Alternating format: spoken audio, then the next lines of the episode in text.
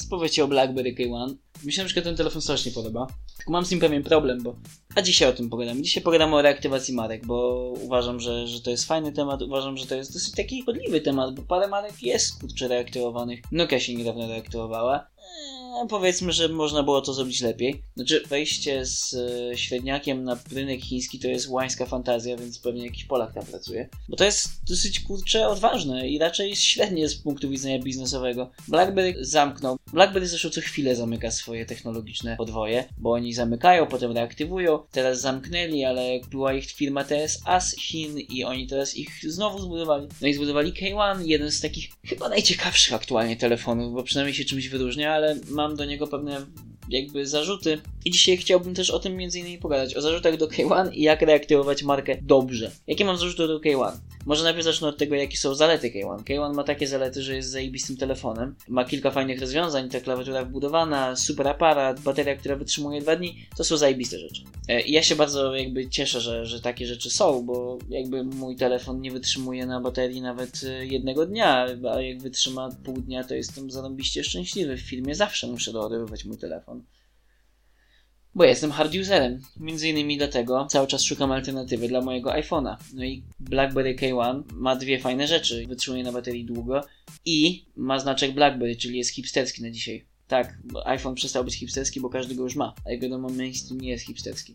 Chociaż może trochę jest. Y, a klawiatura kuwerty jest trochę hipsterska. y, Znaczek BlackBerry jest trochę hipsterski. Do tego wszystkich ludzi, którzy chcą być przedsiębiorcami, to raczej są ludzie, którzy produktywność stawiają na, na wysokim poziomie. No i tutaj BlackBerry rzeczywiście no, z tymi swoimi wszystkimi hubami i innymi rzeczami stawia dosyć wysoko poprzeczkę konkurencji, no ale ma pewne wady. I przede wszystkim moim zdaniem taką dużą wadą jest to, że troszeczkę zlekceważyli trendy, bo zupełnie zapomnieli o tym, że istnieje coś takiego jak wirtualna rzeczywistość. I dopóki BlackBerry nie zaproponuje nam czegoś fajnego w, tym względzie, czyli nie zaproponuje nam jakiegoś rozwiązania pod swój telefon, tak naprawdę BlackBerry jest do niczego, jeśli chodzi o, o VR, a ja jestem wielkim fanem tych takich telefonicznych rozwiązań wirtualnej rzeczywistości, bo uważam, że to spopularyzuje rynek, w sensie nie spopularyzuje rynku Oculus, który kosztuje grube pieniądze, czy HTC Vive, który chyba kosztuje nawet więcej, ale właśnie spopularyzują to rozwiązania, które będą nam pozwalały użyć naszego podstawowego przedmiotu pracy do zabawy właśnie takiej jak wirtualna rzeczywistość i rozszerzona rzeczywistość. I tutaj BlackBerry rzeczywiście troszeczkę to lekceważy. Nie moja sprawa, ale to był jeden z powodów, dla którego nie kupiłem tego telefonu. Bo ja na przykład mam kilka takich headsetów i, i, i jestem troszeczkę... Znaczy ja lubię się tym bawić i teraz w momencie, w którym nie mogę użyć do tego BlackBerry, no to on troszeczkę rzeczywiście spada w moim rankingu. A ja bardzo chciałem kupić BlackBerry, żeby nie było. Jestem wielkim fanem tej marki od jestem wielkim fanem tej marki od, od dawna i, i po prostu kiedy pojawiło się BlackBerry K1 mówię wow, to jest to telefon, który jest fajny, funkcjonalny, no ale, no ale ma te wady. Poza tym, że właśnie ma wadę taką, że, że, że nie ma VR-u, to jeszcze do tego mam wrażenie, że ta klawiatura kuwerty mimo wszystko się nie przyjmie. Ona jest fajna, tak?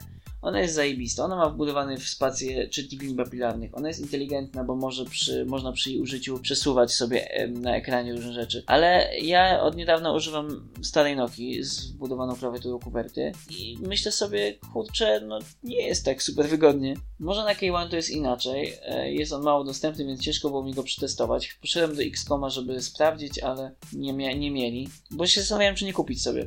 No ale nie kupiłem. I zostałem z moim iPhone'em. Hello, darkness, my old friend.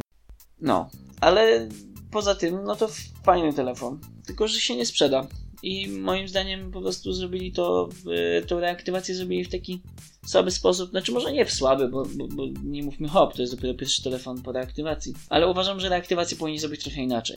I teraz nastąpi y, mądrowanie się, ale moim zdaniem, jeśli chce się reaktywować markę, to niestety albo stety trzeba podejść do tego bardzo innowacyjnie, tak jak Apple podeszło przy pokazaniu iPhone'a czy wcześniejszych swoich produktów, czyli troszeczkę zmienić rynek, na którym się walczy. Bo to jest podobnie tak, mm, jak mówiłem o systemach operacyjnych. Nie wywalczymy nowej pozycji, yy, walcząc z tym samym orężem, które yy, mają firmy, które już działają na tym rynku. Więc BlackBerry, które było bardzo popularne, ale bardzo długo podchodziło nieczule do dotykowych ekranów, teraz nagle jakby chciałoby walczyć z Samsungiem i Apple, ale nie ma do tego, nie ma do tego żadnych predyspozycji.